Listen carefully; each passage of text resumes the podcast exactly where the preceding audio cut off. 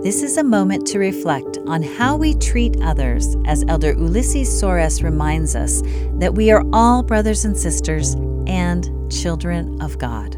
I have deep compassion for those who have been mistreated, belittled, or persecuted by unfeeling and thoughtless people.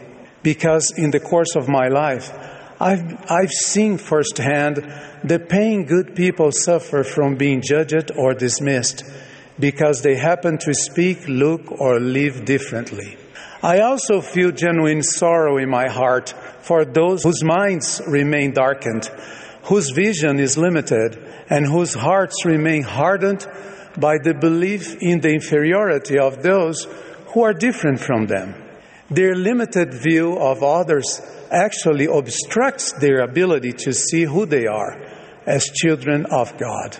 The world in general is polarized by strong divisions, accentuated by racial, political, and socio-economic lines. Such divisions sometimes end up influencing people's way of thinking and acting in relation to their fellow being. For this reason, it is not uncommon to see people characterizing their way of thinking, acting, and speaking of other cultures, races, and ethnicities as inferior, making use of preconceived, mistaken, and often sarcastic ideas generating attitudes of contempt, indifference, disrespect, and even prejudice against them. Such attitudes have their roots in pride, arrogance, envy, and jealousy, characteristics of a carnal nature which are totally contrary to Christ like attributes. As sons and daughters of the covenant, we can help to eliminate this kind of behavior by looking at the apparent differences that exist between us with the Savior's eyes and based on what we have in common our divine identity and kinship.